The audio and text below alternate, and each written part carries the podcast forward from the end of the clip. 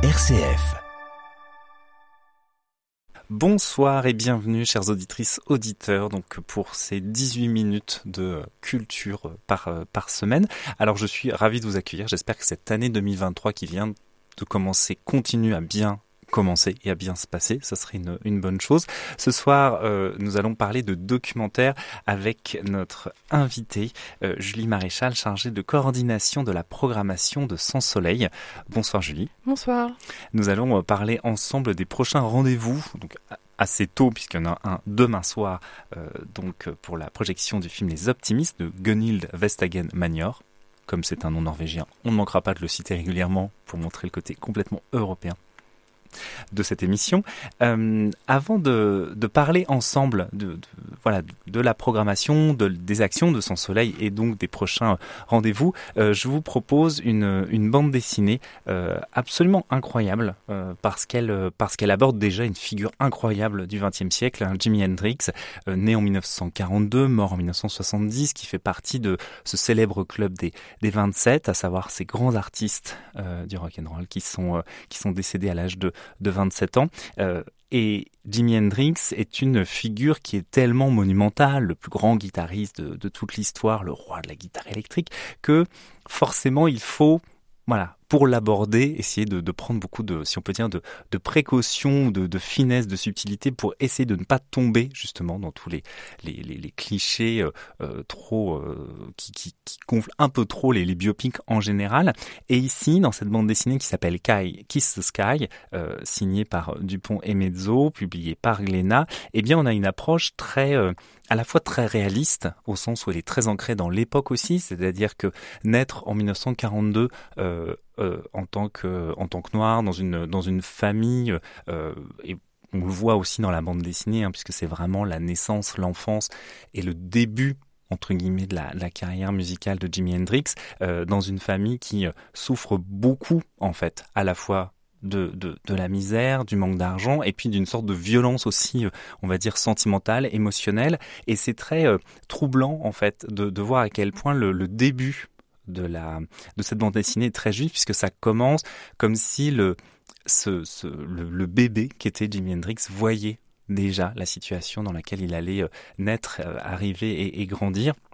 Donc avec un œil qui est euh, qui se confronte déjà à la réalité. Il y a cet aspect-là. Et puis il y a dans malgré le, le, dessin qui est très réaliste, très précis, mais jamais jamais lourd en, en détail en reconstitution, parce qu'on est sur une bande dessinée en noir et blanc, donc quelque chose de très fin et très élégant eh bien, il y a aussi toute la force, toute la puissance, tout ce qui germe en cette, d'abord en ce bébé, cet enfant, cette envie de vivre, cette joie, cette énergie euh, à aimer qui le dévore complètement dans tous les sens du terme.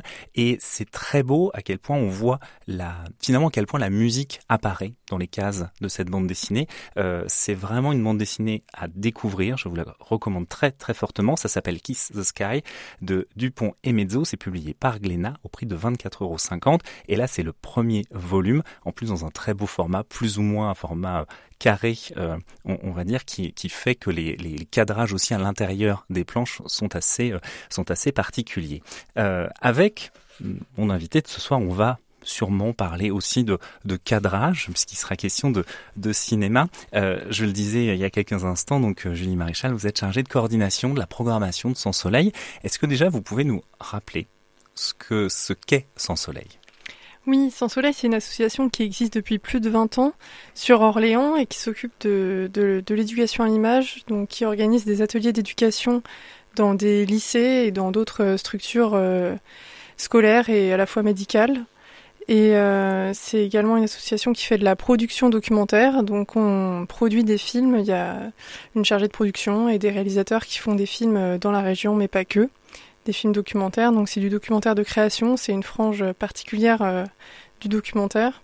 C'est des films euh, de cinéma d'auteur qui ont une vision sur le monde et qui travaillent leur point de vue et qui essaient de, proposer, euh, de proposer euh, des sujets euh, sur le long cours à la différence du reportage. Ce sont deux genres différents pour traiter l'information et le réel. Et il y a également le côté programmation dans l'association dont, je m'occupe avec un collectif de bénévoles. Et donc, on tient une programmation à l'année. Euh, la programmation pour l'année 2023 a été pensée euh, au cours du dernier trimestre 2022. Et le premier semestre, la plaquette du premier semestre est en train de sortir, donc n'hésitez pas à essayer de vous la procurer dans tous les lieux culturels d'Orléans. Alors cette programmation, ça couvre janvier à juin. c'est vrai que, alors vous, vous le précisiez juste parce que c'est un élément qui est entre guillemets qui est, qui est tout bête, mais le documentaire, c'est un, mot finalement que tout le monde pense euh, connaître, et en même temps, c'est assez difficile de, vouloir exactement l'identifier. C'est-à-dire que la, culture française, la cinéphilie française en tout cas, a auréolé beaucoup la, fiction, a mis de côté le, documentaire. Heureusement, il y a quelques noms qui ont fait ressortir le, le documentaire et la puissance du documentaire. On pense assez rapidement à notamment quelqu'un comme Raymond Depardon. Et puis, grâce à votre programmation, ça permet de, de, voir, comme vous le disiez, à quel point le, autant le reportage est un côté très instantané, donc euh, ça va être sur un sujet qui va faire l'actualité à un moment donné, et puis ça a des codes de télévision. Là où ce qui est très étonnant, c'est quand on assiste à une de vos projections, pour l'avoir fait quelques fois, c'est qu'on découvre des formats différents, des regards différents, des sujets assez, enfin très variés, parce que ça parle de j'allais dire tout et n'importe quoi, mais c'est tout ce qui fait la vie, euh, notre quotidien, euh, et ce qui montre aussi à quel point euh, le documentaire, c'est aussi une question de point de vue.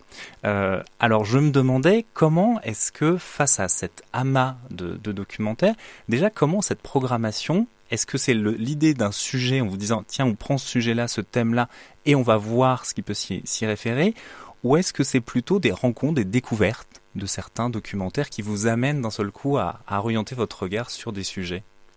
Oui, alors déjà, euh, pour revenir sur euh, ce que vous disiez par rapport au documentaire, souvent on le, on le, on ne le considère pas forcément, on ne le considère pas forcément comme du cinéma. Il faut rappeler que dans le cinéma, il y a trois genres différents. Il y a la fiction, le documentaire et l'expérimental. Donc le documentaire, c'est du cinéma. Et donc euh, cette programmation, elle se construit par ce collectif de programmation qui va dans plusieurs festivals partout en France, des festivals de cinéma documentaire, qui, euh, qui ont lieu euh, dans plein d'endroits différents, à la fois au fin fond de l'Ardèche, en Bretagne, euh, à Paris, mais pas que. Il y en a également en région Centre-Val de Loire. Et, donc, ces, cinéphiles qui font partie du collectif regardent beaucoup de films au cours de ces festivals, mais aussi sur des plateformes en ligne qui s'appellent notamment, par exemple, Tank, qui est accessible euh, grâce euh, à un abonnement à la médiathèque d'Orléans, gratuitement, il faut le savoir. C'est une super euh, manière pour découvrir le documentaire. Et donc, c'est plusieurs films qui sont débattus, discutés au cours de réunions de programmation tout, tout au long de l'année.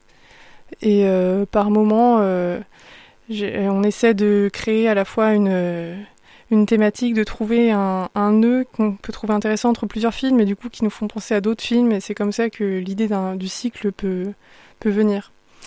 Alors justement, cette année 2023, alors certains ont terminé 2022 dans une ambiance très sportive, euh, et puis bah, vous nous proposez finalement de commencer 2023 avec le sport. Alors la semaine dernière était euh, diffusé le Cavalière de Charlie Rojo, donc au cinéma des Carmes, parce que comme vous le disiez, le documentaire c'est du cinéma, c'est-à-dire que ce n'est pas destiné à d'être seulement diffusé à la télévision. Il y a aussi le, grand écran parce que ça reste des, moments incroyables. Et donc, euh, prochain rendez-vous demain soir, donc 17 janvier à 20h, au 108, salle C11, si je ne me trompe pas. Suis quelqu'un de très renseigné, mhm. pour le film Les Optimistes de Gunhild Vestagen Magnor. Oui, alors ce film, euh, c'est un film que j'aime beaucoup. C'est un film sur une équipe de volleyeuses euh, féminines qui ont entre 66 et 98 ans. Elles sont norvégiennes et elles s'entraînent toutes les semaines euh, et elles sont très amusantes. Elles sont, ça fait longtemps qu'on sent qu'elles jouent ensemble. Et donc, il leur est proposé à un moment d'aller rencontrer un club de euh, masculin en Suède. Et donc, euh, est-ce qu'elles vont accepter cette rencontre? Est-ce qu'elles vont accepter ce match? Est-ce qu'elles vont se déplacer jusqu'en Suède? Et après, euh, qu'est-ce que ça implique comme préparation? Et donc, c'est toutes ces toutes ces questions qui animent qui animent ces femmes qui nous sont transmises par ce film. Mais c'est pas donc ça c'est le sujet du film. Mais ce qui est ce qui est intéressant entre les lignes de ce sujet, c'est un peu le portrait de ces personnes âgées euh, qui, mine de rien, sont en pleine vie et qui ont plein de projets. Et moi, c'est ce qui m'a beaucoup plu dans ce film, qui, je trouve, est magnifique. Alors ça, ce sera le deuxième rendez-vous de cette programmation sportive. On se retrouve dans quelques instants pour parler de la suite. RCF. La joie se partage. Et nous sommes toujours avec notre invitée Julie Maréchal, chargée de coordination de la programmation de l'association Sans Soleil, euh, qui donc ouvre l'année 2023 avec un cycle autour du sport. Donc il y a deux, il y a quatre films au, total. Euh, donc je, on le disait avant euh, la, la, la, coupure, le, film notamment qui passera demain soir, donc Les Optimistes de Gunhild Venstagen Magnor voilà, je pense qu'on l'a dit trois fois globalement, c'est déjà très bien. Donc, alors là, on est dans une ambiance de volet euh, au cœur de la Norvège, euh, avec des avec des choses. Il y a cette ambiance aussi. En tout cas, j'ai l'impression de euh, de groupe, mais aussi dans l'histoire entre guillemets de ce documentaire, c'est-à-dire qu'il y a un enjeu, il y a un but. En revanche, les deux prochains films, euh, tels qu'ils sont présentés en tout cas, alors qu'ils seront aussi diffusés au 108 dans le Café 109, voilà. Euh, c'est euh, alors d'abord Comme un homme de Jean-Louis Gonnet, mardi 21 février à 18h30. Cette fois, c'est dans l'ambiance de rugby, mais j'ai l'impression que ça, c'est plutôt finalement, il y a, plutôt cet état d'esprit euh, du groupe, de l'équipe, ce qui d'un seul coup fait fusion dans ce film. Oui, alors juste, je vous reprends, c'est comme un seul homme, comme un seul homme. ah, comme un seul homme. Ah bah oui, effectivement. Et euh, oui, c'est d'ailleurs ce film qui nous a donné l'idée de cette programmation sur le sport parce que c'est un film euh, qui sont déjà c'est un court métrage de 15 minutes et c'est un film qui montre euh, des rugbymen qui sont en préparation avant un match de rugby. Donc ils sont euh, dans leur vestiaire à s'habiller, à se laver, à, à, mettre leurs chaussures et on les voit en pleine réflexion sur bah, sur l'événement qui va se passer pour eux qui est d'une importance forte comme ils sont rugbymen. Et, euh, et, en fait, c'est un c'est une transformation en fait d'individus qui deviennent, qui deviennent un corps social. Et donc, euh, c'est comment faire. Enfin, c'est un peu la notion de d'équipe et qui est qui est forte dans dans ces images parce que le réalisateur euh, a pris le parti de ne pas filmer le match, mais l'avant-match. Et donc, euh, c'est tout un c'est en cinéma direct et ça permet de montrer le cinéma direct, c'est-à-dire que c'est filmé, euh, il n'y a pas spécialement de, de paroles, d'interviews, on les suit dans leur préparation euh, au, dans cette courte période d'avant-match. Et ça montre euh, vraiment, ouais, voilà, la, oui, la transformation vers, vers un corps social qui est l'équipe. Alors le réalisateur Jean Le Gonnet qui sera peut-être présent lors de cette mm. projection. je me demandais aussi pour parce que découvrir ces films, alors quand c'est présenté au cours de, de festivals, ça permet, j'imagine, voilà, euh, assez facilement d'obtenir les des, des copies, d'organiser des, des, projections. Euh, après, est-ce que vous, rencontrez parfois des difficultés à, pouvoir récupérer des, copies ou est-ce que quand on, arrive sur du documentaire peut-être un peu plus ancien, ce qui vous arrive aussi parfois de, projeter, euh, quand on n'est pas un grand nom entre guillemets du cinéma documentaire, est-ce que la conservation des copies ou la, diffusion des copies est plus compliquée? Bah, c'est un, ça peut être un travail d'enquête, euh, même si pour ce film, euh, Comme un seul homme, il date de 2001, donc c'était il y a un peu plus de 20 ans maintenant. Mais pour ce film, on a, ça a été un peu compliqué. Il a fallu euh, retrouver bah, la boîte de production qui, qui m'a pas tout de suite, m'a pas forcément répondu, et donc faut aller voir à qui appartient les droits. Et donc c'est une, c'est une sorte d'enquête, quoi. Mais après, euh, ça, fait partie du métier et puis c'est important de montrer des films euh, qui ne sont pas forcément vus. C'est d'ailleurs euh, la phrase de Sans Soleil, d'autres images de cinéma. Donc c'est pour répondre à cette mission-là qu'il faut, qu'il faut essayer d'aller rechercher ces films, même s'ils ne sont pas forcément évidents ou moins diffusés. Oui, et puis ça permet, j'imagine, de, de voir comme toute forme d'art, c'est à quel point le, documentaire a aussi énormément bougé, énormément évolué grâce aux inventions techniques, euh, et puis aussi à la question du regard, c'est-à-dire que un documentaire, même s'il n'y a pas euh, euh, toujours forcément un, un scénario, si on est quelque chose de beaucoup plus ouvert, il y a quand même toujours un montage, et donc il y a toujours le fait de choisir un enchaînement ou pas, et donc de donner une certaine vision du monde. Oui, oui, oui. Et puis euh, le document, le cinéma était euh, à l'origine documentaire. Enfin, les premières images étaient documentaires, donc euh, c'est sûr que ces images documentaires remontent à, il y a plus d'un siècle maintenant. Oui, parce que finalement, les premiers films enfin les premiers films de cinéma, euh, voilà, c'est véritablement du documentaire. L'arrivée du train à la Ciotat, c'est exactement ça. Et on projette également des films en pellicule à venir dans l'année. Et donc là, c'est également tout un challenge pour essayer de voir quel projecteur le récupérer, comment le récupérer. Mais ça, c'est d'autres questions. Mais c'est également une complexité quand on souhaite montrer des films qui ont été tournés, montrer des films dans leur fichier d'origine. Oui, et puis après en respectant aussi la volonté de, certains réalisateurs et réalisatrices qui, eux, veulent que leur film soit projeté de telle manière. Et voilà, c'est toujours important. Ce, cycle euh, sport se, terminera le mardi 28 février à 18h30 avec Traversée euh, Le Goff, si je ne me trompe pas. Alors là, qui cette fois, alors là, un film plus individu, enfin sur un individu, mais euh, dans, dans une piscine. Oui, donc oui, le film Traversée, c'est un film d'Amand Le Goff sur un personnage qui s'appelle Léon et qui est en pleine euh, transformation physique comme il est en transformation de genre. Et euh, donc euh, ces questions de ces questions de d'être un homme transgenre sont passées par le regard des enfants, la naïveté des enfants. Donc ça permet de, de rentrer dans ce sujet parfois compliqué tout en tout en tout en étant dans l'émotion de, de ces enfants qui, qui découvrent et qui et qui posent ces questions avec tout un naturel euh, beau. Et moi, c'est un film que j'aime beaucoup parce que tourner dans une piscine euh, et parler de ces questions de genre, c'est pas anodin parce que dans une piscine, il y a quand même tous ces rapports euh, au corps qui parfois sont compliqués. Donc ça permet de, une certaine de rentrer dans ces sujets de manière assez abrupte et en même temps le réalisateur se débrouille pour que tout soit délicat et tout soit amené avec intelligence et, et beauté.